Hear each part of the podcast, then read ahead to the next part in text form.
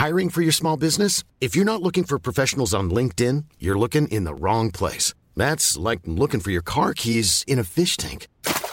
LinkedIn helps you hire professionals you can't find anywhere else, even those who aren't actively searching for a new job but might be open to the perfect role. In a given month, over 70% of LinkedIn users don't even visit other leading job sites. So start looking in the right place. With LinkedIn, you can hire professionals like a professional. Post your free job on linkedin.com slash people today. Quand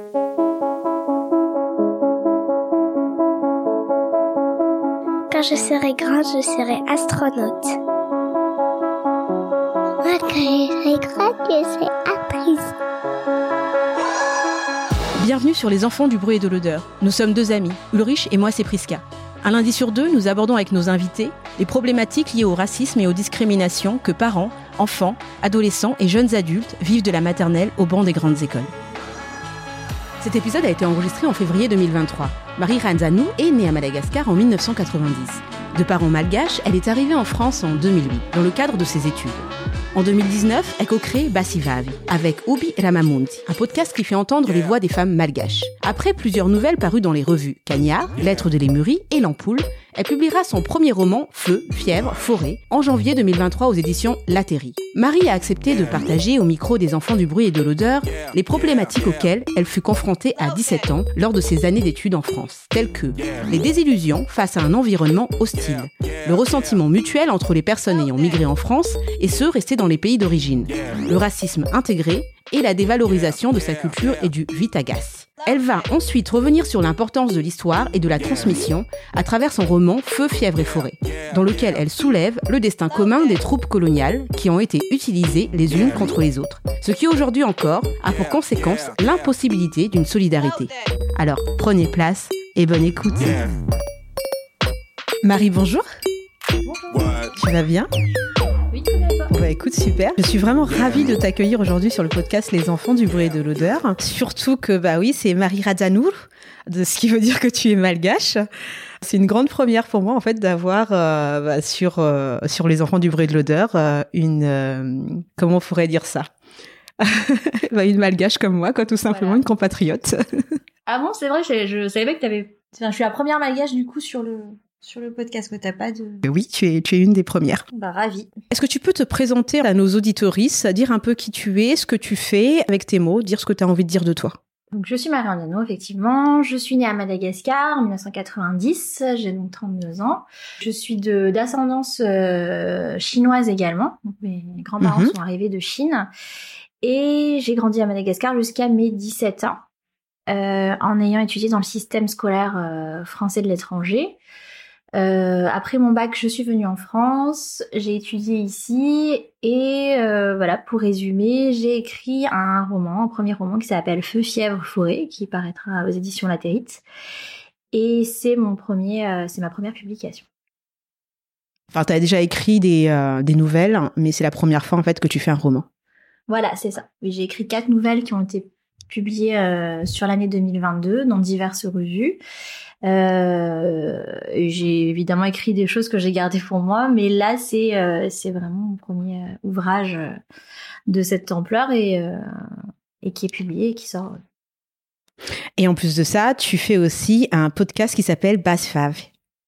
Voilà. Alors avec ma meilleure amie qui est Oubra Mahmoud, on a créé en 2019 le podcast Basvav, euh, qui euh, interroge ce que c'est que la, la- le féminisme à l'aune de la culture malgache.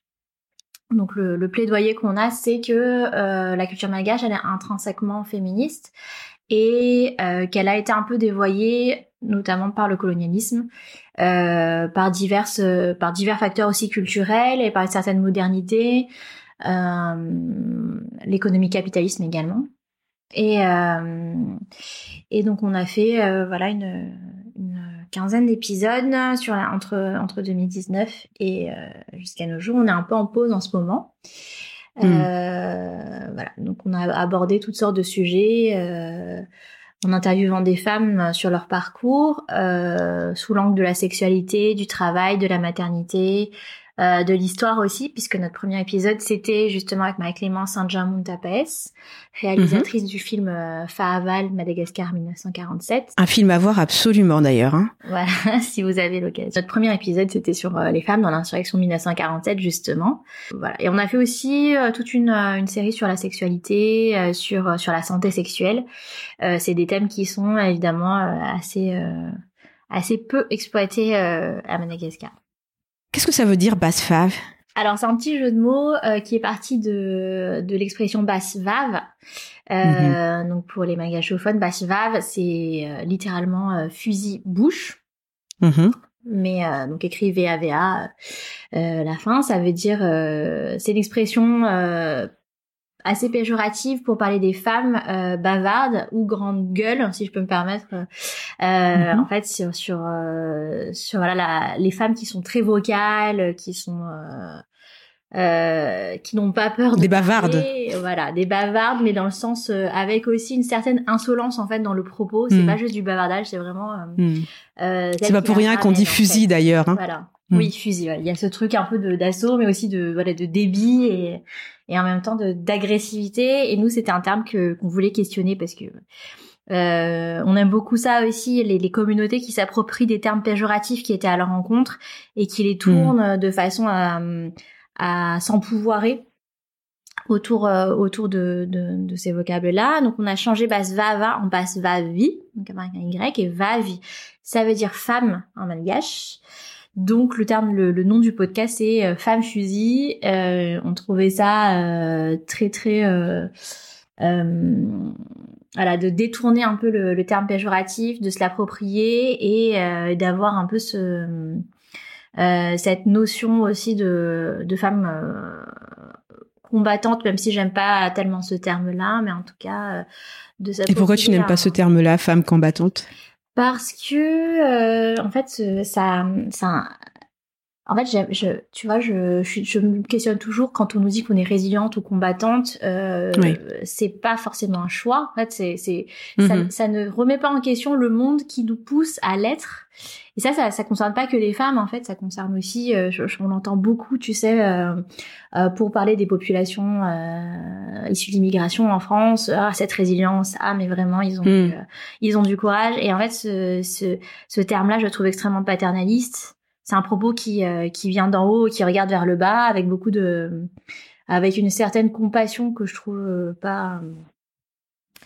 Euh, la résilience, je vois très bien ce que tu veux dire en plus parce que ça pousse aussi les personnes qui sont elles-mêmes dans l'obligation en fait de se battre et d'être résilientes parce que sous l'oppression, bah, justement des personnes qui regardent d'en haut comme tu disais, et puis en même temps, ça permet aussi dans nos communautés ou dans les, chez les personnes racisées, ça, nous oblige à l'être en fait, parce que du coup, c'est vu comme une défaillance si tu ne l'es pas. Bah, c'est assez terrible parce que ça remet pas du tout en question les systèmes qui nous poussent à l'être. Euh, ça, ça fait reposer sur euh, l'individu en fait la, la responsabilité de sa propre euh, survie ou de sa propre santé mentale ou de son propre bien-être, euh, ce qui euh, en soi en fait remet le, la focale en fait sur les sur des gens dans un système sans euh, sans qu'on regarde en fait dans les yeux le système qui, qui les met dans ces situations là quoi.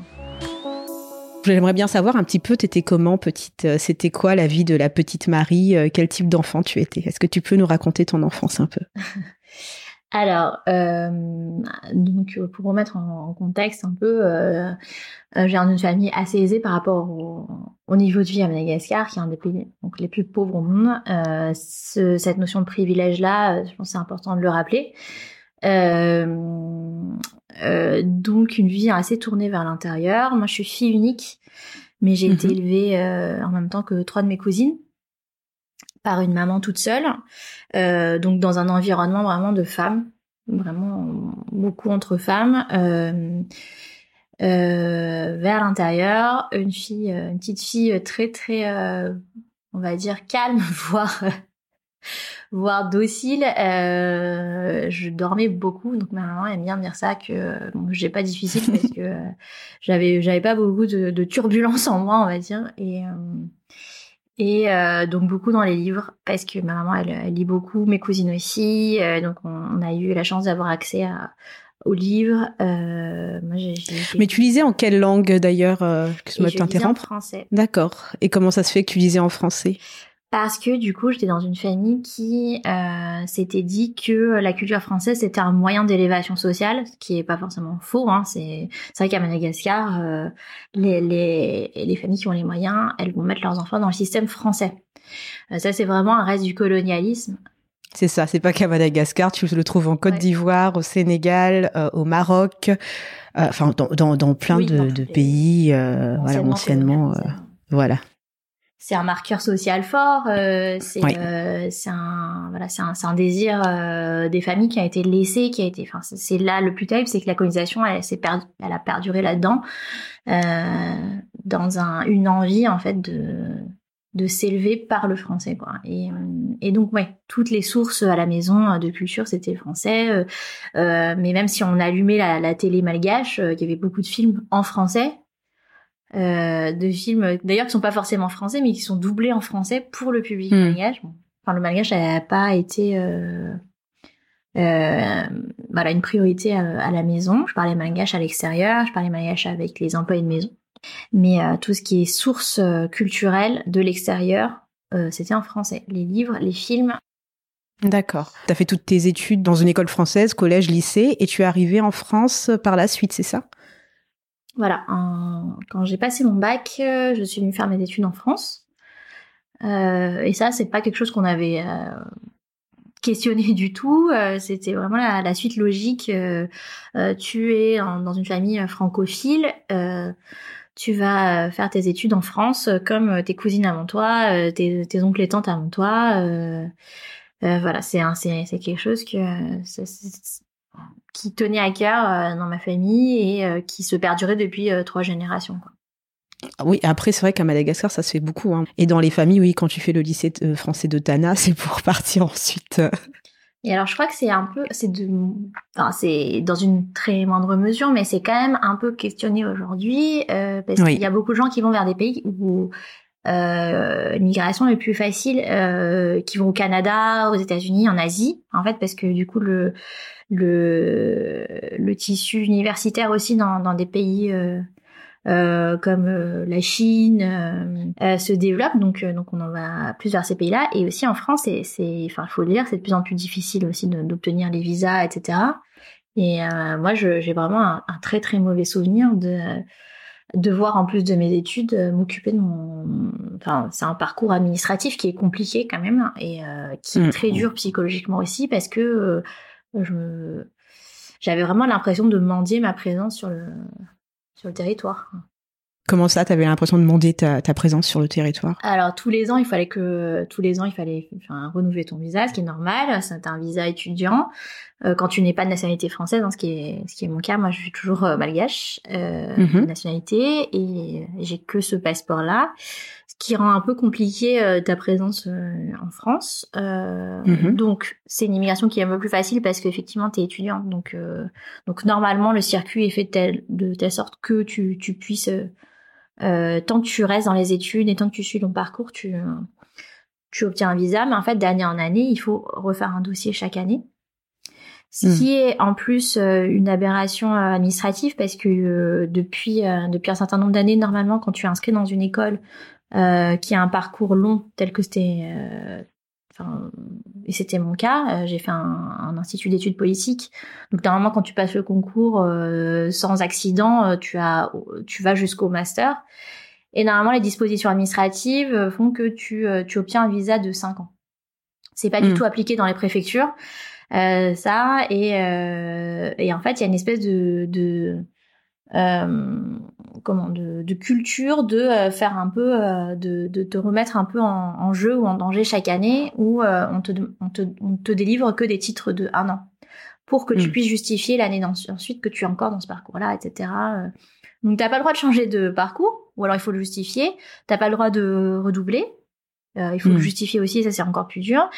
Euh, ça c'est euh, et en Oui, t'as plus, une épée Damoclès, en fait. euh, voilà, en permanence au-dessus de toi, tu te dis euh, bon bah si là je valide pas ce semestre, euh, ça va me mettre en difficulté pour pour rester ici, je peux pas changer de parcours. euh, et puis en plus, enfin, c'est extrêmement désagréable, ça il faut le dire, c'est que bon, tu peux trouver sur des sur des gens très bien, mais il y a un auteur qui s'appelle Alexis Spire qui a écrit la théorie du guichet.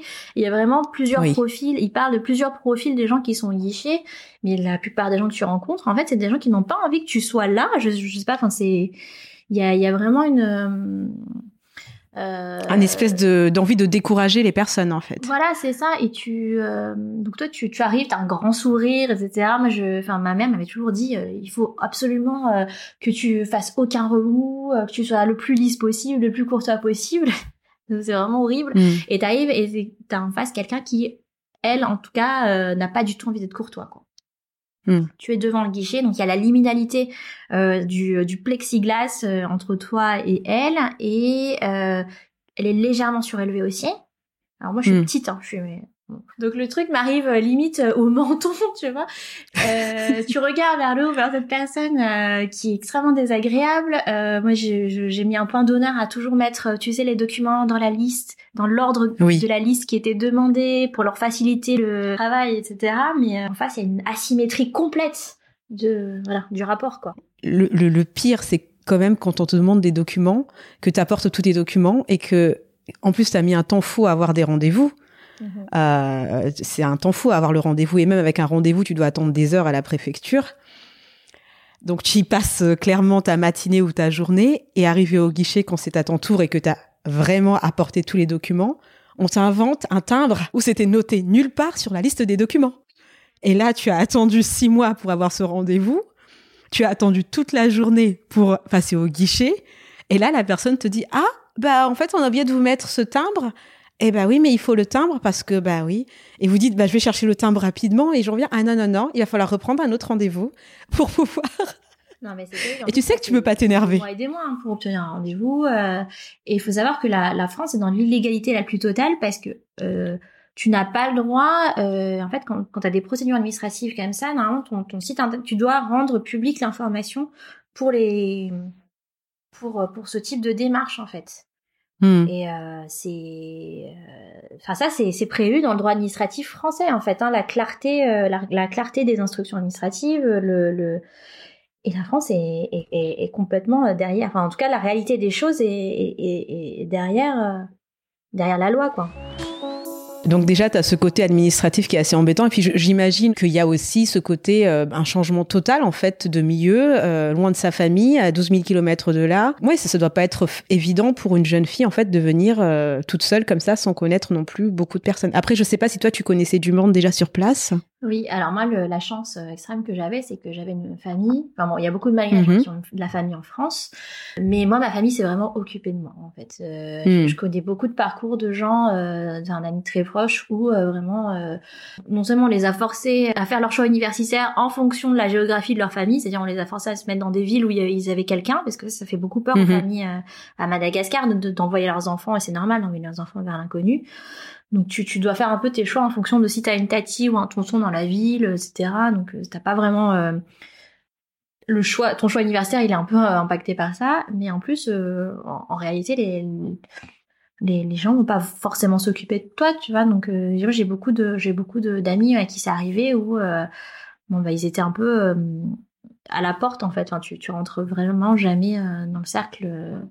T'as toujours mmh. un peu ce tu sais cette cette division entre euh, ceux qui ont grandi euh, à Madagascar et ceux qui ont grandi euh, en DAF, c'est en France, tu vois. Oui, tout à fait. Et c'est dû à quoi, ça, à ton avis, cette division? Ouais, c'est un DAF, c'est en France, oui. Hein. en fait, hein, tu, tu, tu, sens que il y a un ressentiment mutuel. Hmm. un ressentiment carrément. Ouais, je pense qu'il peut être très léger. Euh, moi, je pense que, enfin, je, je sais pas, je, constate que du coup, les familles malgaches qui ont grandi en France, les enfants, les enfants euh, malgaches qui ont grandi en France, euh, donc ils ont grandi avec beaucoup plus euh, de d'expérience de leur altérité, c'est-à-dire qu'ils savent mhm. qu'ils sont, enfin, ils sont, il y a eu un choc, il y a, il y a un choc. Tu grandis avec le racisme, tu grandis avec la discrimination, et tu grandis pas forcément dans des milieux très privilégiés aussi économiquement, donc il y a une mhm. précarité en plus. Et, et souvent. Mais pour ceux qui sont en France, hein, on est d'accord. Qui sont en France, ouais. Et à l'inverse, ceux qui sont à Madagascar. Euh, euh, donc certes, peut-être qu'il y a un peu plus. Euh, il y a un peu plus de d'insouciance en fait parce que nous on Mm. grandit à Madagascar, souvent dans une aisance financière si t'as de la famille en France, etc. Par rapport au, au tissu local, hein, parce que Hmm. et t'as un peu plus d'insouciance aussi parce que tu tu, tu n'as pas cette expérience-là de l'altérité du euh, euh, du racisme, etc. Euh, bon, il y a une forme de racisme, il y a une forme de colorisme à Madagascar aussi, mais c'est c'est pas En plus du racisme, t'as quand même le, le lien de la famille, quoi. Faut, faut, enfin, il faut le dire, t'es parmi les tiens. Et t'as pas, si, si t'as du colorisme à Madagascar qui, qui, qui est certes présent, euh, ça n'a absolument rien à voir avec la violence du racisme qui, qui peut y avoir ici en France, quoi. Sans commune mesure, évidemment. Euh, Mm. donc tu grandis avec cette insouciance-là, mais en revanche, euh, mais en revanche, oui, tu regardes ceux qui sont en France avec un espèce de fil de réussite. Eux, ils ont réussi parce qu'ils sont en France, en fait. Euh, donc ça crée des situations comme ça un peu absurdes où chacun a Mm. des raisons d'en vouloir à l'autre Et ils ont réussi dans quel sens? Parce qu'ils sont partis en France, parce qu'ils ont grandi. Mais euh, la réussite, Là, elle est où. Bah, je sais pas. Nous, en fait, on grandit à, à Madagascar en se disant, mais en France, c'est mieux. Et ça, c'est pas forcément rationnel. hein. C'est pas forcément rationnel. Je sais pas d'où ça vient. C'est peut-être dans l'éducation. C'est peut-être dans les dans le- les mots des parents. Mhm. Euh, tu vois, si tu si tu travailles bien à l'école, tu iras en France. Tu vois, il y a- il y a ça, on l'a entendu. Ah oui, clairement. Euh, Mais, mais je trouve intéressant ce que tu dis là parce que d'un côté tu dis que bah, en fait ils sont dans une plus grosse précarité. Les personnes euh, les malgaches qui sont en France sont dans une plus grosse précarité. Et en même temps tu dis qu'en fait ils ont mieux réussi en France alors qu'ils sont dans une précarité. Mm, mm. Tu vois? En fait, il y a les deux grandissent, en, on grandit en parallèle avec nos cousins de France euh, à travers une vitre en fait, ou à travers un, en tout cas un filtre euh, déformant complètement.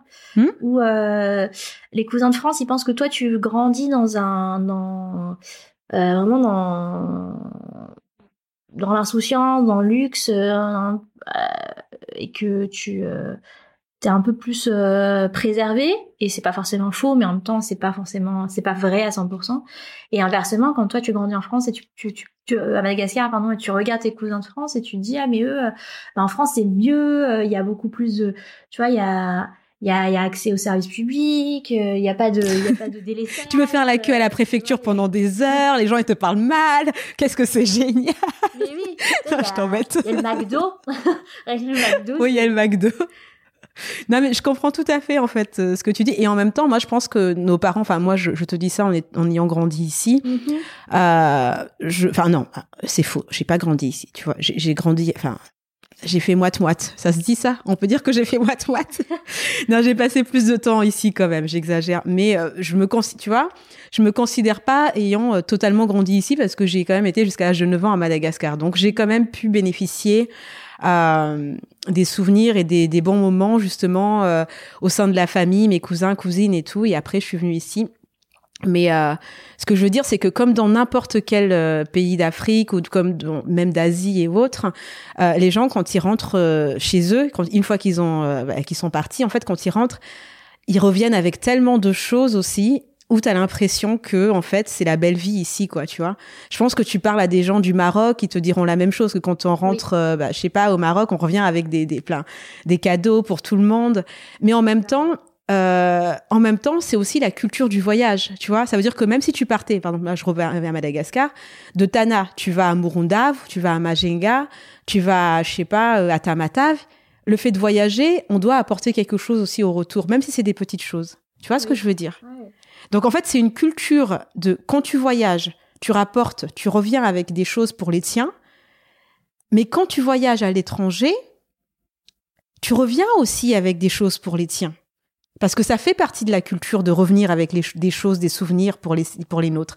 Et en même temps, il y a un espèce de mélange du fait que, en fait, c'est un sacrifice pour toute la famille de t'avoir envoyé si loin. Oui. Donc tu ne peux pas revenir avec euh, pas grand chose, tu vois. Tu dois aussi rendre ce sacrifice. Mais malgré tout, bah, le message de ce que tu rends, c'est de se dire en fait que tu as la belle vie là-bas parce que tu as rapporté plein de choses, tu vois. Donc je trouve que c'est quand même des, des pièges un peu, non? Mais c'est un paradoxe énorme et, euh, et en, en plus ça crée un déséquilibre euh, au sein d'une même famille en fait. Mais euh, euh, en fait c'est vrai que même quand nous, nous, on- enfin moi quand je viens en France, depuis Madagascar. je vais rapporter aussi des choses de Madagascar, donc tu vois? Oui. Et et et c'est, enfin, il y a, y, a ce, y a ce truc-là de, de ah, mais t'as de la chance parce que là-bas t'as des litchis, etc. Ouais. ouais. Alors que, enfin, tu vois, c'est, en fait, t'es toujours dans le, dans le manque de, dans le, dans l'envie de ce qui te manque. Donc, euh, c'est, c'est hmm. insolvable comme truc. Mais je pense que, enfin, je pense que, enfin, blague à part, ça, ça crée vraiment dans les familles des, enfin, t'as, t'as un regard, t'as un regard sur l'autre euh, qui est impacté par euh, par l'expérience d'immigration euh, hmm. et pas vraiment dans le bon sens, tu vois. Et et c'est aussi ce que dit Fanon. Il y a un passage de, de dans dans Peau noire masque blanc là où il parle il parle du returnee en fait celui qui retourne. Hmm. il revient avec une aura. il est presque blanc, tu vois. Il est hmm. presque blanc dans le sens positif du terme. Bah, c'est il est il est mieux que nous parce que parce qu'il vit là-bas parce qu'il a été là-bas, euh, parce qu'il a eu accès à cette culture-là, en fait. Et c'est le plus mm. terrible de, du. C'est un des héritages terribles de la colonisation, en fait. Clairement, oui. Et on se comporte aussi différemment quand on revient hein, euh, à Madagascar. hein.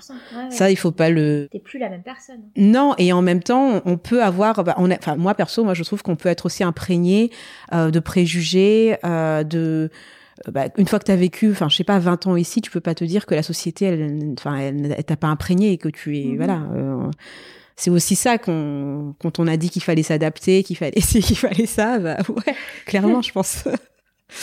Rien que la façon de marcher, tu vois, quand tu rentres à Mada, tu marches plus de la même façon. je sais pas toi, mais moi non, quoi. Moi, j'ai l'impression qu'on me repère, ne serait-ce que la façon dont je marche, on sait tout de suite que, que je suis partie. Déjà, l'expérience de la rue, l'expérience de, du, l'expérience de l'espace public euh, est très très différente entre euh, entre euh, un pays et un autre en fait. Et, hmm. euh, et c'est que Tananarive c'est c'est c'est une des villes où tu as le plus de enfin de de comment de de, de stimuli quand tu es dans l'espace public. Euh, mm-hmm. Et en fait, je me rends compte qu'en France, moi, je suis complètement dans une j'ai une autre attitude de parce que parce que marcher dans la rue, ça veut pas dire la même chose que marcher dans la rue à Madagascar en fait. Ouais. Euh, il y, a, y, a, une forme d'anonymat, il y a une forme de, il y a une forme de d'hermétisme.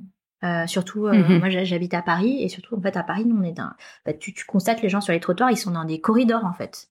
Ils ne se voient pas les uns les autres. Et mm. euh, et Atana en fait était constamment sollicité mm. visuellement, olfactivement, sensoriellement en fait et donc cet hermétisme-là. Et donc, donc je pense que oui, ça se voit en fait quand tu quand es un marcheur de Paris et que tu arrives à Tana ou que tu es un marcheur de Tana et que tu arrives à Paris. Une fois que tu es arrivé en France, le racisme, tu l'as vécu, tu l'as compris ou pas du tout? Alors je pense que euh, je pense que j'avais un comment un racisme euh, intériorisé hmm? en moi. Est-ce que tu peux m'expliquer? Euh, en fait, je pense que j'avais grandi avec des propres euh, stéréotypes euh, sur moi-même, enfin, sur ma culture, mes doubles cultures, etc. qui viennent de la famille, qui viennent de la, qui viennent de la scolarité, qui viennent de, de, tout un tas de choses, qui viennent du, du passé colonial, etc. Euh, j'avais intégré que euh, que j'avais euh, des atavismes particuliers du fait de, de, mes origines. Comment ça? Alors, Frémigachi parle beaucoup de ça dans, dans Société économie coloniale à Madagascar, État et Société économie coloniale à Madagascar, sur l'invention du malgache vagabond et paresseux, hmm.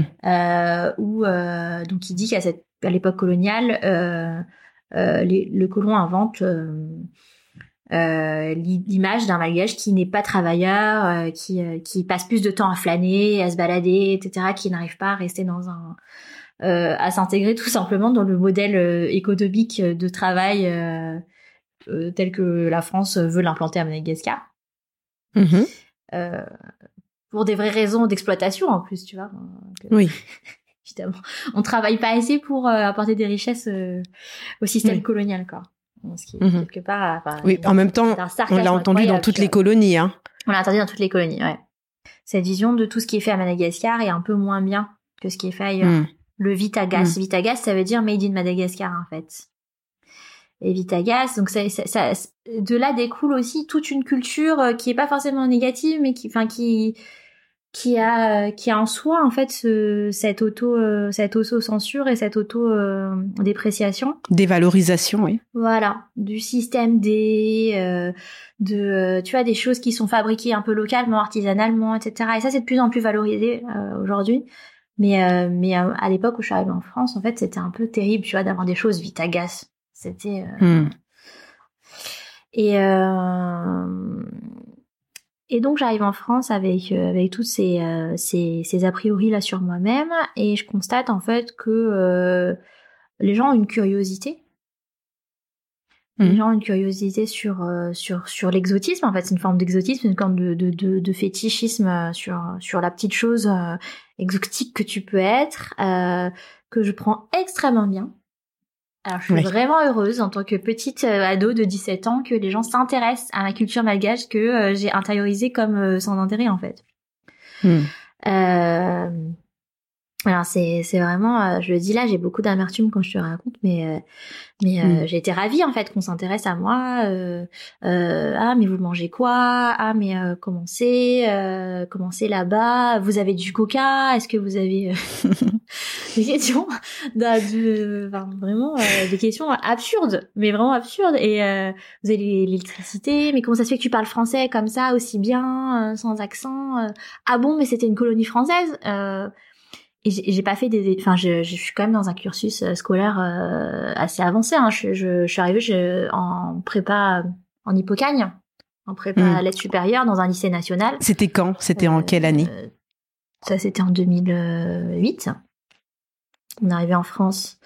Donc c'est quand même des gens euh, qui ont qui ont une ouverture quand même culturelle. Euh, j'ose imaginer que tu vois, enfin, tu tu tu tu rentres dans ces parcours-là, euh, tu t'es quand même posé des questions sur le monde dans lequel tu vivais. Et, euh, et c'est l'histoire, c'est l'histoire française aussi qu'on me demande. Ah, je savais pas que Madagascar était une colonie, ou qu'on me demande, ou pire encore, ah mais c'est un c'est un dom tom Madagascar. Euh, mm. Ça, c'est ça, c'est c'est de la culture sur ton propre pays en fait. C'est c'est à dire que toi, en tant que Français, tu ne connais pas la France, tu connais pas l'histoire mm. de ton pays ou euh, la le territoire en fait, l'extension du territoire de ton pays, de ton propre mm. pays. Donc euh, voilà ce genre de questions là et je le prends très bien parce que moi ça, ça c'est c'est c'est une forme de parce qu'à côté de ça il y a il y a tu découvres la vie étudiante, tu te fais des amis. Euh, euh, voilà, moi, je, c'est un parcours aussi qui est, qui est privilégié. on est une classe de 30 en prépa. On est des classes de 30 mm. puis de 24 en deuxième année. Donc, euh, donc c'était pas noyé dans le flot euh, d'un amphi gigantesque. T'es quand même, tu vois, très euh, très préservé encore. Euh. c'est c'est une continuation du lycée, on va dire. Mm. et c'est cool de se faire des amis. C'est cool de se faire des amis qui s'intéressent à ta culture, quoi. En fait, je pense que je, je l'ai vécu comme ça. Oui. Ensuite, ensuite il y a eu Sciences Po. Euh, donc j'ai fait l'Institut d'études poétiques d'Aix-en-Provence. Et, mhm. euh, et là, il y a, y a, quand même un petit peu plus de... Euh, je dirais qu'il y a quand même plus de mixité ou plus de gens qui, qui ont, en tout cas, qui ont voyagé ou euh, il y a des gens, il y a beaucoup, il y a, je dirais pas, il y a beaucoup, mais il y a, y a, y a une certaine partie euh, d'enfants issus de l'immigration qui sont, qui sont dans ces, ces, ces parcours-là, tu vois. Donc, euh, donc on, euh, je vais pas dire que c'est la majorité, mais euh, il y, a une petite partie quand même. Hmm. Euh, donc euh, et on est on est plus mature, on a vu plus de choses, on a on a 19, 20, 21 ans, donc les questions sont peut-être un peu moins innocentes aussi et l'intérêt l'intérêt ou l'exotisme est un peu est un peu ça fadit un peu mais on te pose quand même des enfin les gens sont très étonnés que tu parles français quand même. Très très hmm. étonnés. À ton avis, pourquoi? Qu'est-ce qui les étonne tant? Euh... Je sais pas, je ne sais pas en fait. C'est quoi le Bah moi, moi je pourrais très bien dire que les que, que, tu peux être malgache et que être malgache, ça pourrait, on pourrait tout simplement euh, parler malgache en fait, non? Bah c'est ça en fait. C'est que en fait, je pense que c'est une lacune. Non mais il y a une lacune aussi sur. Euh sur l'histoire coloniale euh, en France telle qu'elle est hmm. enseignée aux, enfants français. Pourquoi est-ce que, enfin, euh, je, pense qu'il y a beaucoup de, il y a, la majorité des gens ne savent pas quels ont été les pays qui ont été colonisés français, à quel point ça allait loin, à quel point en fait euh, c'est c'est c'est le la culture française a été euh, en collision avec la nôtre et euh, et à quel point il nous reste enfin tu sais il y a ce poème de la poétesse nigériane Ijeoma Omebinyo qui dit qui dit j'ai tout perdu dans le feu de la colonisation j'ai perdu ma langue ma culture ma religion Hmm. Et, euh, ça, je le ressens un peu en fait. Je, je ressens un peu ça euh, de. Euh, euh, c'est terrible. moi, ma langue d'écriture ou la langue à laquelle je pense, c'est le français. J'en ai une hmm. honte incommensurable que le malgache soit pas ma hmm. première langue ou ma langue réflexe, ma langue d'instinct. et en plus de ça, j'arrive en France et et, et, vous n'avez aucune notion de de ce que j'ai perdu en fait. Enfin, c'est. Enfin, je comment dire j'arrive pas à t'expliquer ça en ces termes mais non mais euh, je, vois ce que tu veux dire mais en plus personne ne sait en fait enfin c'était une bataille minuscule ou un, quelque chose d'insignifiant pour euh, pour vous en face hmm. C'est je vois ce que tu veux dire bien sûr qu'il y a une tragédie euh, oui il y, a une vraie perte de la culture de la langue certes mais d'un autre côté tu vois moi je enfin je trouve que pour une personne, c'est là où on va différer, je pense, toi et moi, par exemple, sur ce, thème-là. Euh, moi, quand on me demande, par exemple, si à Madagascar on parle français, moi je dis toujours ah non non, on parle malgache. la langue, tu vois. Moi, par contre, ça c'est quelque chose que je trouve vraiment important, c'est de à chaque fois qu'on me pose la question, je dis toujours non, la langue nationale est malgache. Pour moi, en fait, le lycée français qu'il y a à Madagascar, ce n'est pas un lycée euh, malgache, tu vois. C'est comme quand tu quand tu vas en expatriation, il y a des lycées français dans tout le monde entier. Il y a, peu de gens, c'est une élite en fait qui parle le français. Voilà, exactement. Et c'est dans, tous ces pays-là, même le Maroc, hein, c'est les élites qui parlent français, et, c'est peut-être la bourgeoisie justement qui a perdu, euh, enfin qui, qui, pense que le français euh, est la langue en fait. Et, moi, personnellement, à chaque fois qu'on me pose la question si on parle français à Madagascar, je dis toujours certaines personnes parlent français, mais moi, ma langue natale, la langue nationale, c'est le malgache. Et je sais que même au sein, en fait, au niveau politique, ça a été quelque chose d'assez compliqué à Madagascar parce qu'il y a eu des, années où le malgache était obligatoire à l'école. Il y a eu des années où c'est revenu au français. Et je sais que ça, c'est encore quelque chose d'assez fragile, en fait, parce que maintenant, c'est revenu français de nouveau, c'est ça? Je ne sais pas si tu es au courant, mais au sein des écoles publiques, euh, en fait, euh, il y, a des, y a des mouvements aussi euh, politiques. En fait, ça peut être français parfois, ça peut, parfois ça peut être malgache. C'est un enjeu, effectivement, c'est un enjeu politique et c'est un enjeu en fait qui évolue avec les relations diplomatiques que la France va, enfin, que Madagascar va entretenir avec la France. Et ça, je trouve ça grave. À quel moment, par exemple, tu trouverais ça? Dans quel pays? À l'école, on va t'apprendre le français, puis l'autre jour, on va t'apprendre le malgache, quoi. Ça, je trouve ça grave. Enfin, pour moi, c'est quelque chose de bien plus grave, en fait. Euh, de se dire que nos, nos, langues, elles deviennent nationales selon le rapport qu'on a à la France aujourd'hui, quoi. Où je te dis que la colonisation, elle n'est pas terminée, et enfin, c'est même pas un héritage, c'est un. Bien sûr. C'est une perpétuation, c'est une continuité politique, en fait. Euh, mm. Mais euh, moi, je trouve ça grave aussi, en fait, ce truc du fond. Enfin, je, je, je, dis pas du tout. Euh... En fait, ce dont je te fais part, ce dont je te fais part là sur mon rapport au français, il est, c'est une, c'est une, une, c'est une cassure en moi. C'est vraiment une cassure en moi. Et je trouve pas ça normal, effectivement, qu'il y ait des gens qui comme moi euh, grandissent à Madagascar et, euh, et, dont la première langue soit le français. Enfin, c'est complètement anormal. C'est euh, c'est complètement c'est assez terrible et, et c'est terrible dans ce que ça dit. C'est c'est que bah, il y a des il reste des poches de ça, des poches de, de colonisation, que le français soit une langue de l'élite aussi. Euh, c'est mmh. ce que ça dit, c'est que la, sub, la subaltérité c'est-à-dire la façon dont on, envisage les classes sociales ou dont on envisage euh, euh, le privilège, elle se définit par, euh, par un reste colonial quoi, important. Et, mm. et oui, et donc... Et je pense que quand je suis arrivée en France, effectivement, je pensais pas comme ça.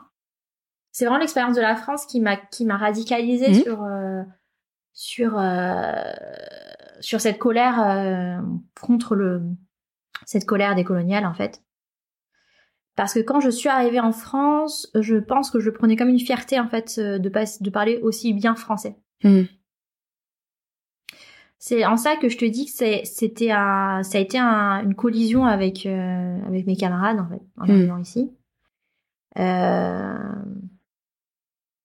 Et on revient aussi sur ce truc de, de, de du visa. En fait, je, je trouvais ça injuste. euh, je trouvais ça injuste aussi de devoir être constamment en difficulté pour rester ici, alors que j'avais envie d'être ici, que, que je faisais de mon mieux dans les études, que j'essayais de faire des, des études, euh, euh, on va dire, euh, enfin.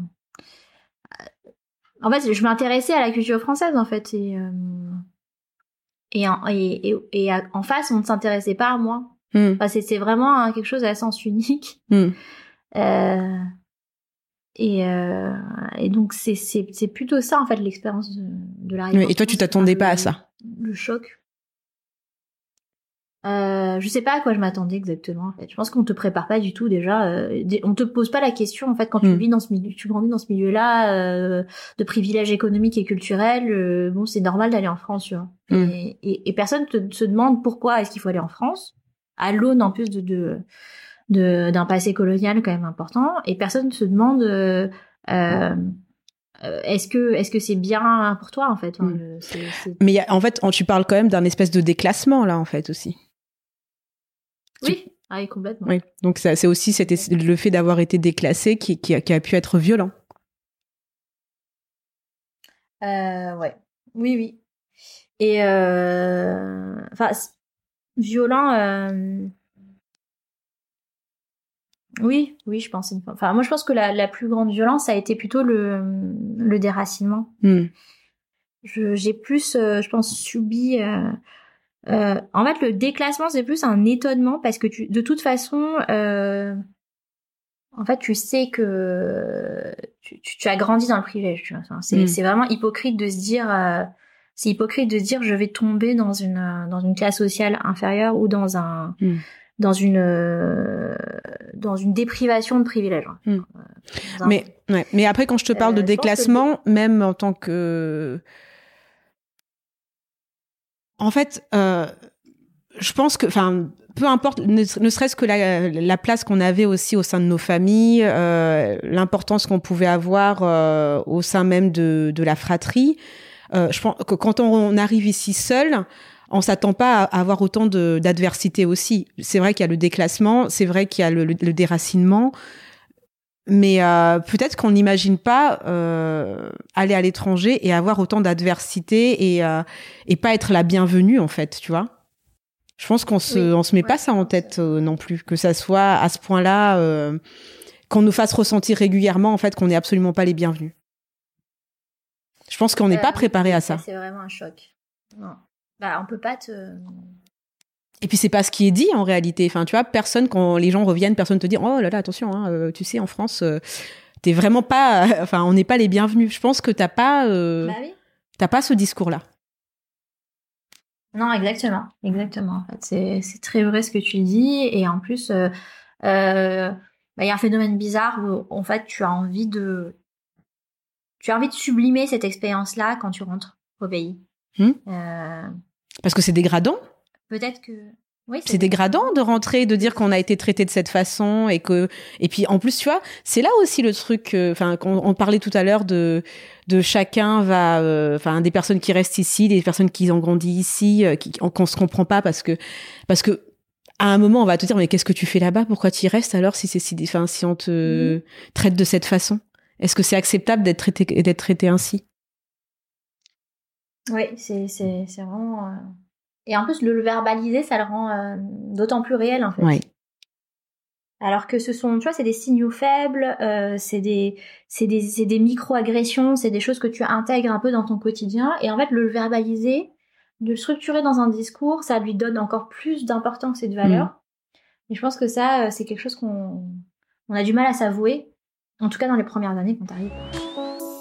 J'ai reçu ton roman hein, qui s'appelle Feu, fièvre, forêt, qui sortira le, le 23 mars, euh, qui est un roman vraiment magnifique pour plein, plein, plein de raisons. Tu as plusieurs personnages et on va suivre un petit peu euh, Madagascar dans les années euh, 47. Dis-moi si je me trompe.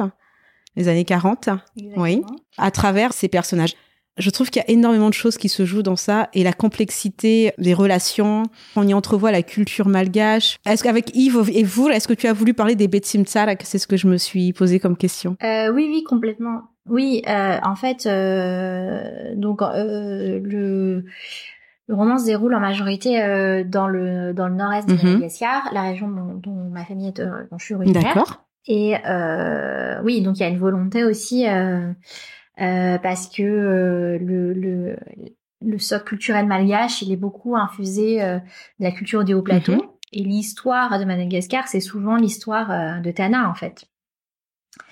Donc euh, j'ai voulu montrer euh, cette région-là, euh, dont je suis originaire, et parce que bon, c'est ce qui me parle aussi. C'est, c'est- enfin, comme tu disais, euh, il y a il y a il y a il y a, il y a l'univers, le quotidien, et moi c'est c'est des choses qui, me- qui qui me parlent en fait, dans le la nourriture, les sensations, le climat, le, les paysages qu'on voit. Euh, et 47, je pense que donc l'insurrection décoloniale de Madagascar euh, en 1947, elle, elle s'est majoritairement déroulée euh, dans l'est de l'île. En fait. Ça n'est pas euh, ça n'est pas un événement euh, qui arrivait euh, uniquement Mm. à Tananarive, euh, voilà. Dans les... et, et donc c'est important aussi de, re- de, de replacer ça en, dans, dans, dans ces régions. Moi, je, je j'ai choisi d'aller un peu plus au nord Mhm. parce que c'est c'est c'est l'endroit euh, d'où je viens et que j'avais envie de montrer, dont j'avais envie de parler. Euh, et effectivement, on est on est juste après 1947. En fait, on est on n'est pas au moment pile de l'insurrection, mais dans ce moment euh, où la France, de façon très très euh, disproportionnée, va essayer d'éteindre toutes les poches de résistance qui peuvent rester Mm. à Madagascar, avec une une, une violence euh, infinie. Mm. Alors, pourquoi ce livre? Qu'est-ce qui t'a donné envie de l'écrire? Donc c'est une histoire, euh, c'est un peu une histoire surnaturelle. Mhm.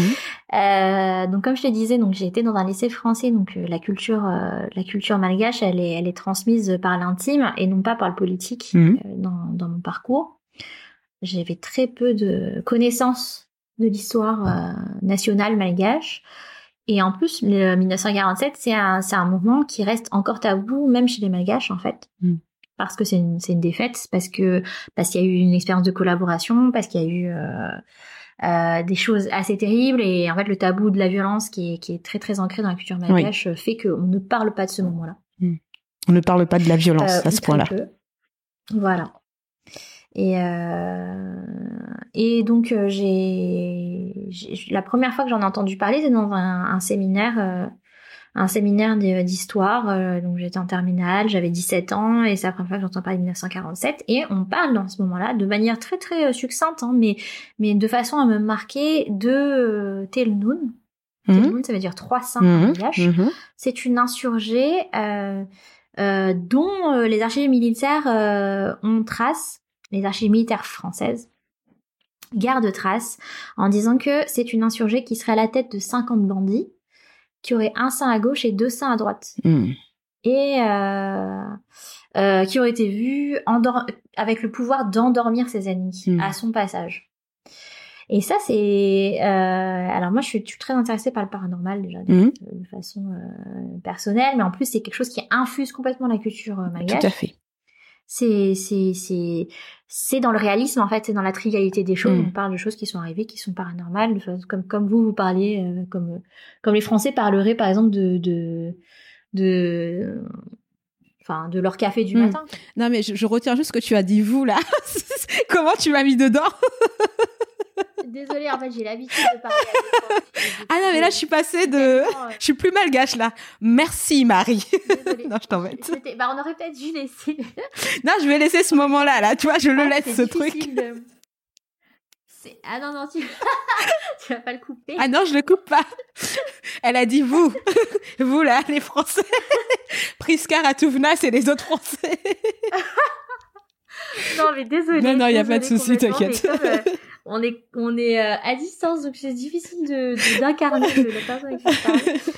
Et euh, je sais plus, euh, j'ai perdu le fil. Mais oui, Oui. et donc euh, cette histoire me marque et j'ai gardé ça un peu comme une graine avec moi pendant pendant plusieurs années sans sans y toucher. Et j'ai rencontré donc Marie-Clémence Saint-Jamon-Tapès, qui est la réalisatrice de Faaval, mm Madagascar 1947, dont on parlait en début, euh, en début d'épisode. Et, euh, et donc ce film qui, euh, qui parle de l'insurrection avec les témoignages des, des, des insurgés encore vivants Mhm. aujourd'hui. Euh, et, euh, et on en arrive à parler de ça, de cette histoire de Telnoud. Et elle me dit, mais tu sais pas, moi quand je suis quand je me suis à la mis à la recherche d'informations sur cette période, quand j'ai commencé donc mes démarches dans les archives nationales, etc. et les archives militaires à Vincennes, le premier carton et la première pochette que j'ai ouverte, je suis tombée sur ce document-là. de Telnoud. Et il y a eu un, voilà, un moment de sérendipité incroyable. J'ai dit, mais c'est pas possible. Enfin, moi, je, je pense à cette histoire depuis des années et, et euh, elle, elle en parle de manière euh, succincte aussi dans le livre, Mhm. dans son film, pardon. C'est pas du tout le, c'est pas le sujet principal, évidemment. Euh, elle, est, elle est beaucoup plus dans le, dans, dans, dans le déroulé des événements, etc.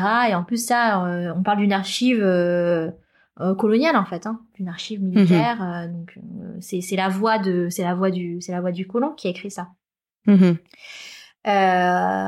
Et donc voilà, elle me dit, mais écoute, si t'as envie d'écrire là-dessus, euh, allons-y. Elle avait jamais lu une seule ligne de ce que j'avais pu produire ou quoi, et elle m'a elle m'a proposé directement de. Elle a dit c'est bon.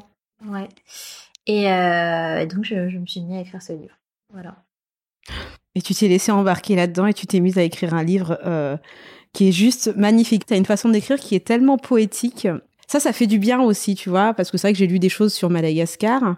Et euh, la façon dont tu racontes euh, la ville et la, la simplicité des choses, et justement comment à Madagascar on aime aussi la simplicité des choses. Je les ai trouvées très vraies, on va dire. Il y avait des choses qui me parlaient vraiment. Et, euh, et, et c'est aussi une façon de, de transmettre une partie de la culture malgache à travers ce type de roman.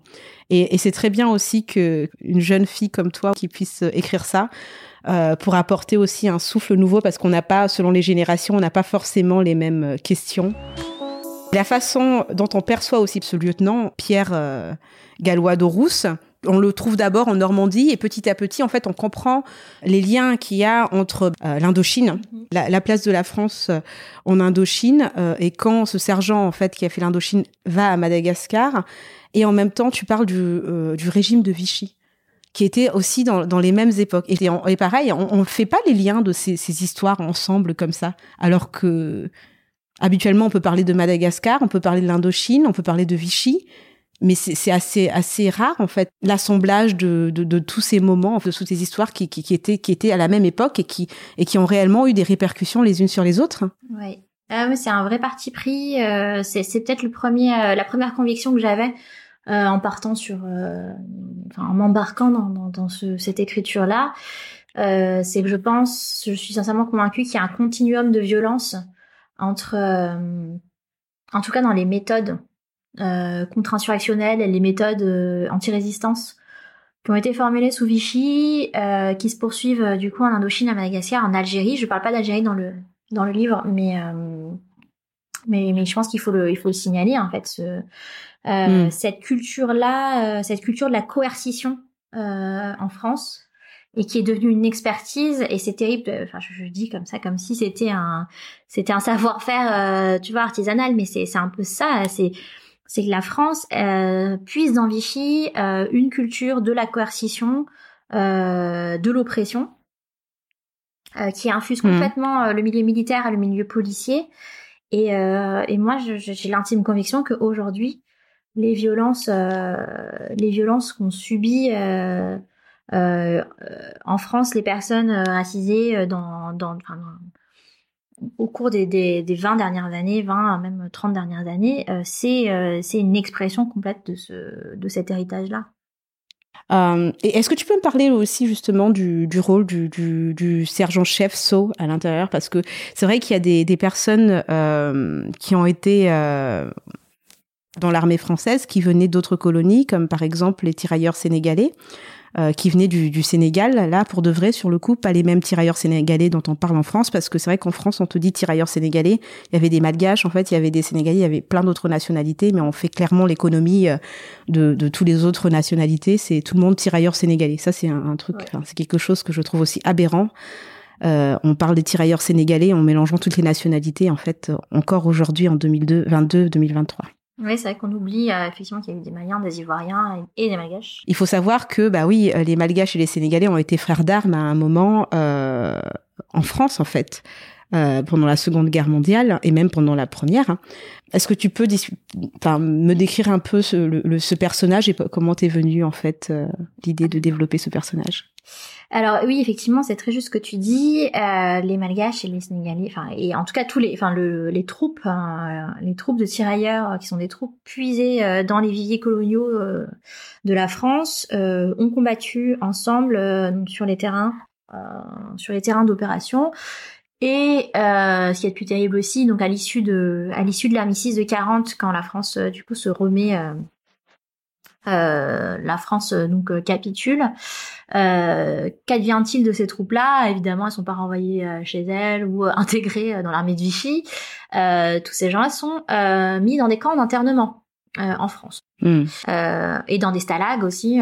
donc, il y en a certains qui prennent le maquis. Ça aussi, je pense qu'il faut le noter, c'est que c'est qu'il y a eu des, des maquisards malgaches. Hein, Hmm. Ça, c'est important aussi pour nous, pour euh, j'en parlais un peu euh, pour 47. À l'issue de la guerre, euh, ce qui est terrible aussi, c'est que ces gens-là qui sont ne sont pas démobilisés immédiatement, ça prend énormément de temps. Ça, c'est pas propre aux troupes coloniales, mais ça prend du temps de démobiliser les gens, de les renvoyer chez eux, et a fortiori pour les troupes coloniales qui sont plus loin.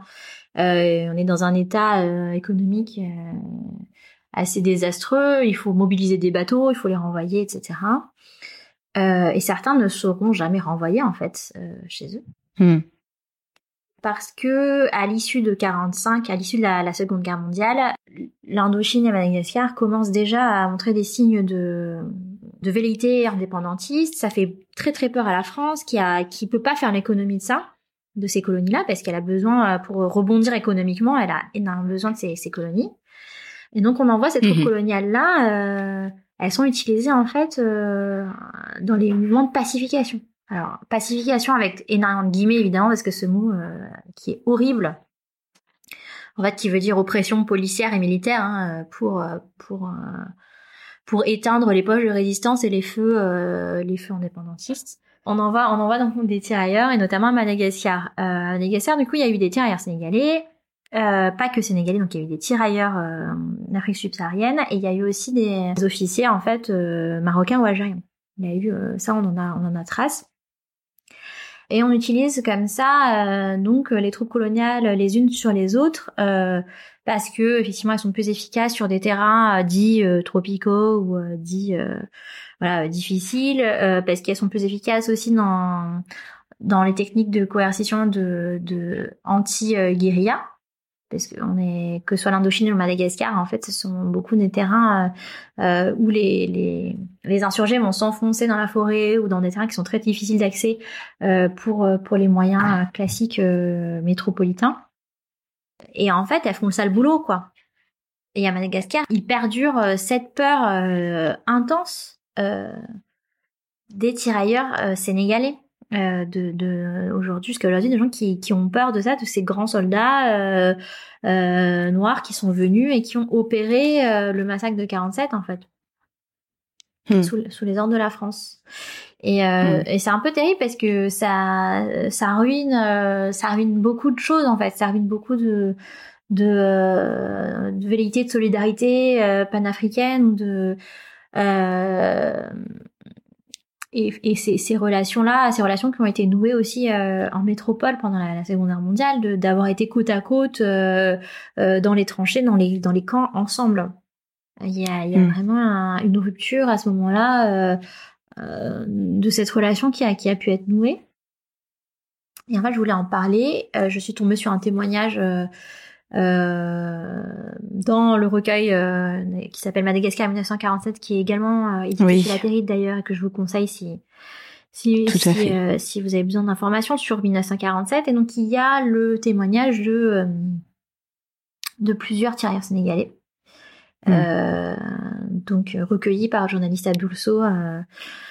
Euh, qui est Nakarois, qui, qui, qui, qui parlent quand même de, de eux aussi en fait, ces témoignages euh, laissent, euh, laissent entrevoir aussi une, une honte internalisée d'avoir participé à ces massacres-là, en fait. Il y a beaucoup de choses qui sont passées sous silence. Ça a été aussi dur parce que c'est, on sort de, on, on sort de la guerre, on est reparachuté dans un autre terrain Mhm. pour opérer aussi euh, à, à nouveau des massacres et sur des gens potentiellement euh, auprès, aux, aux côtés de qui on a combattu.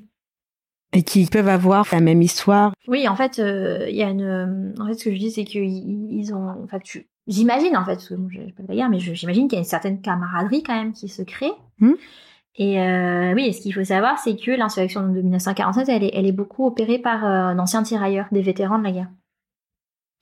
Donc tu, tu, il y a, c'est, c'est une insurrection populaire hein, où il y a eu beaucoup de paysans, de pêcheurs, etc. Mais euh, en tout cas, tout ce qui est euh, euh, l'intelligence militaire euh, et, et du coup cette culture de la guérilla là, ce sont des malgaches qui ont fait, euh, qui ont fait, euh, qui ont fait 39-45 et qui certains qui ont fait le maquis aussi. Et donc qui Mhm. tirent euh, donc ces techniques de maquisard là, qu'ils ont opéré contre Vichy et là qu'ils opèrent contre contre la France libre. De De Gaulle. Donc, euh, donc il y a une certaine ironie là-dedans. Et, euh, et oui, et donc pour revenir euh, à la camaraderie, c'est, c'est, moi je trouve ça vraiment terrible. Enfin, c'est, c'est terrible Mm. euh, de se dire que ces troupes-là, qui étaient donc les troupes coloniales, qui ont été ensemble dans l'adversité sur les terrains et qui ont qui ont créé cette camaraderie-là, à un moment donné, elles se retrouvent face à face de chaque côté du Mm. fusil. De nouveau confrontés. Mhm. Mm. Et pour une guerre qui n'est pas la leur. Parce qu'on n'avait pas forcément connaissance aussi que, que les Anglais et les Français se faisaient guerre euh, sur le territoire malgache. Ah Ça, oui. c'est quelque chose qu'on a qu'on n'a pas non plus appris. Euh, Enfin, moi, du moins, je l'ai, euh, je l'ai, enfin, j'en ai très peu entendu parler. Bah, c'est euh, moi c'est un truc qui me fascine aussi hein, ce les Anglais comme alliés parce que en fait c'est l'ennemi naturel de la France depuis des siècles aussi hein. Mm. Euh, Mm. Euh, et c'est très important de le rappeler dans notre contexte parce que euh, le- la concurrence coloniale entre la France et l'Angleterre euh, c'est quelque chose qui euh, qui forge euh, les cartes du monde aujourd'hui Mm. qui laisse en plus euh, des terrains dans un chaos total le, le, le, le, le monde arabe, le Moyen-Orient, c'est, c'est pareil en fait. C'est, c'est aussi des, des velléités coloniales comme ça et qui laissent euh, des, des, des pointillés euh, un peu absurdes euh, et des conflits euh, et des conflits euh, insolvables aujourd'hui. Et Madagascar, Mm. c'est un enjeu euh, franco-anglais depuis euh, effectivement le XVIIIe siècle. Donc il y a eu, il y a eu une guerre de sept ans entre euh, la France et l'Angleterre pour euh, pour l'obtention de Madagascar. Et quand, quand la France signe l'armistice, donc elle passe, elle passe sous euh, coupe allemande en, en 40, euh, l'Angleterre en profite euh, en se disant bah nous on va on va aller sur les terrains coloniaux. euh, donc il y a, il y a tous les il y a le front il y a le front africain hein, qui est très important Mhm. pour la Seconde Guerre mondiale. Ça aussi on l'apprend très peu, mais mais il y a des batailles énormes, enfin des batailles terribles qui qui se déroulent sur tout le continent africain pendant la Seconde Guerre mondiale et notamment Madagascar. Ça, je, je mets à un moment donné, euh, c'est l'opération Ironclad en 42. Les Anglais débarquent à Madagascar pour essayer de reprendre le contrôle de l'île, qui est dans un entre-deux très très étrange vis-à-vis de Vichy, parce que bon, on est loin de la métropole. Il y a Mhm. un certain terreau euh, peut-être euh, euh, déjà euh, dans parmi les colons euh, euh, vis-à-vis de Vichy, euh, de qui fait que les idées euh, les idées vichistes prennent bien, mais en même temps les administrations euh, sont pas vraiment sûres de leur allégeance. Elles ne savent pas si elles doivent être euh, euh, là il y a il y a, euh, le gouverneur euh, de Copé euh, qui a qui, qui est le gouverneur de Madagascar à l'époque euh, qui euh, qui, euh, qui qui change un peu de, de camp etc enfin, c'est c'est c'est des histoires très complexes. Et en fait moi j'ai l'impression que la France elle a toujours été opposée à l'Angleterre en fait historiquement. Notamment à cause de cette concurrence coloniale. Et ça s'exprime ça s'exprime en 1940 complètement à Madagascar et en 42 quand quand les Anglais les, les Anglais débarquent quoi et en fait, comme Mm. toujours, euh, nous, en tant que coloniaux, on est pris entre les deux feux. Tout à fait. Euh, Surtout qu'ils finissent par s'arranger entre eux. Ils, ils trouvent un bah accord, oui, les fait, Français et les Anglais trouvent un accord, mais c'est un bain de sang pour Madagascar, enfin pour les. Malgaches. Exactement. Oui, le temps passe, hein, c'est super intéressant ce que, ce que tu dis là d'ailleurs. hein. Est-ce que tu pourrais nous lire, s'il te plaît, euh, le passage justement dont, dont on a parlé tout à l'heure, euh, que, que je trouve vraiment très intéressant? Euh, alors, allons-y. Qu'est-ce que vous faites? Nous jetons les fagnes à food. Nous ne voulons pas être pris avec. S'ils les voient, nous serons immédiatement démasqués comme Faaval. Et s'ils les utilisaient contre nous, nous ne pouvons pas les laisser nous déposséder de nos pouvoirs. Plutôt les jeter que de leur laisser. Dans ma gorge, l'envie sucrée de hurler de mordre. Reprenez-les Gardez-les, qu'ils nous prennent avec, qu'ils soient noyés de fine food, de talismans, de charmes, de potions, de nos couteaux magiques. Je veux que leurs maisons et leurs casernes et leurs sacs débordent de ces objets. Je veux qu'ils les voient sur chacun de ceux qu'ils auraient fait prisonniers ou tués ou asservis. Je veux que tout le peuple magache porte au cou ses charmes et les montre en plein jour et aux yeux de tous. Je veux que partout, et à chaque chemin, dans chaque maison, on retrouve une effigie chargée de sortilèges. Qu'ils les prennent et les emmènent là-bas dans leur pays, qu'ils les montrent à leurs femmes, à leurs enfants, à leurs vieux, à leurs mendieux et à leurs chefs. Je veux que les pères et les mères et les voyageurs les contemplent, en fabriquent des répliques et disent Regarde cet objet, c'est un cache. C'est un objet magique comme nous n'en avons pas. C'est un objet pour un peuple qui vit très loin et qui fait ces choses étranges, si différentes des nôtres et que nous ne comprenons pas. Que les Vasas voient et craignent ces objets et ces pratiques, qu'ils en crèvent d'envie, d'incrédulité, de peur, qu'ils se creusent la cervelle durant des siècles pour se demander pourquoi et comment nous les fabriquons, pourquoi nous les craignons. Qu'ils en écrivent des poèmes, des récits, qu'ils les peignent et les copient, qu'ils deviennent fous devant leur mutisme, et quand pour nous ils disaient tant, qu'ils inventent des noms et des usages, par défaitisme, par paresse, par lâcheté, des noms et des usages qui seront nés dans leur tête, nés de leurs mythes, de leurs croyances, de leur histoire, de leur guerre, de leurs sorciers, des peurs instillées par leurs aînés et les aînés des aînés. Les incarnations répétées et infinies des démons et des sorts de leur propre terre et qui n'ont rien à voir avec les nôtres. Alors chaque oud, chaque formule, chaque statue revêtira une autre magie, une magie différente et étrangère, propre au vasa, et en emportant et en pensant à ces choses encore et encore, ils le chargeront d'un autre sort, et sans le savoir, ils s'envoûteront eux-mêmes. Et tous les espoirs et les vœux et les destins que nous avons formulés pour nous-mêmes en portant ces objets, ils se changeront en malédiction, indélébile, nés du pillage et du vol, car personne n'est intact en emportant pour soi un objet si lourd de sens pour autrui et qu'on ne comprend guère, chose opaque, étrangère, déconstruite. Reprenez vos fang food et prenez bien soin de les montrer au Vasa et qu'ils les emportent avec eux. C'est votre dernier recours. Oui. Écoute, je trouve que, que ce passage parle de lui-même.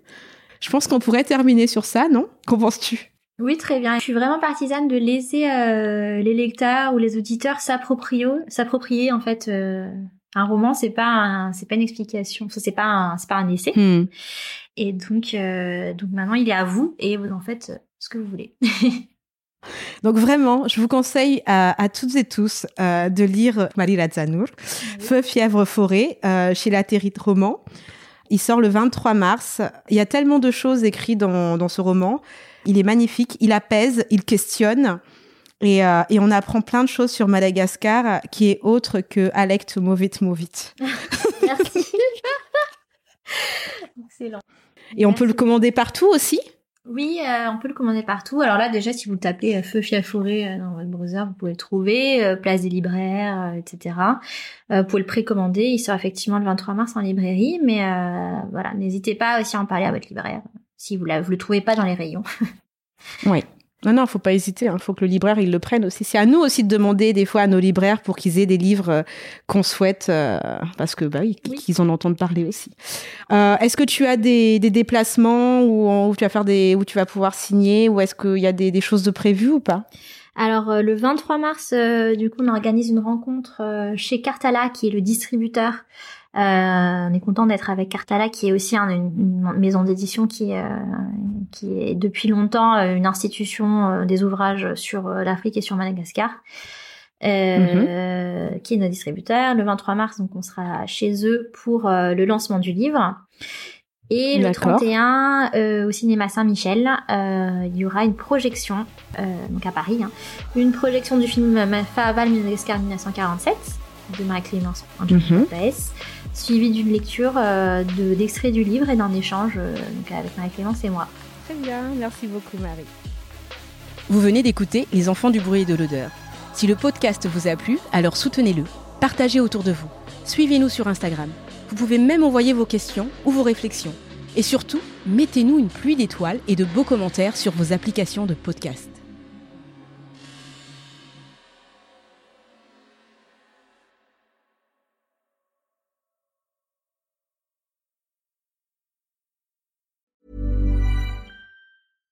Even when we're on a budget, we still deserve nice things. Quince is a place to scoop up stunning high-end goods for 50 to 80% less than similar brands. They have buttery soft cashmere sweaters starting at $50, luxurious Italian leather bags, and so much more. Plus, Quince only works with factories that use safe, ethical, and responsible manufacturing. Get the high-end goods you'll love without the high price tag with Quince. Go to quince.com/style for free shipping and 365-day returns.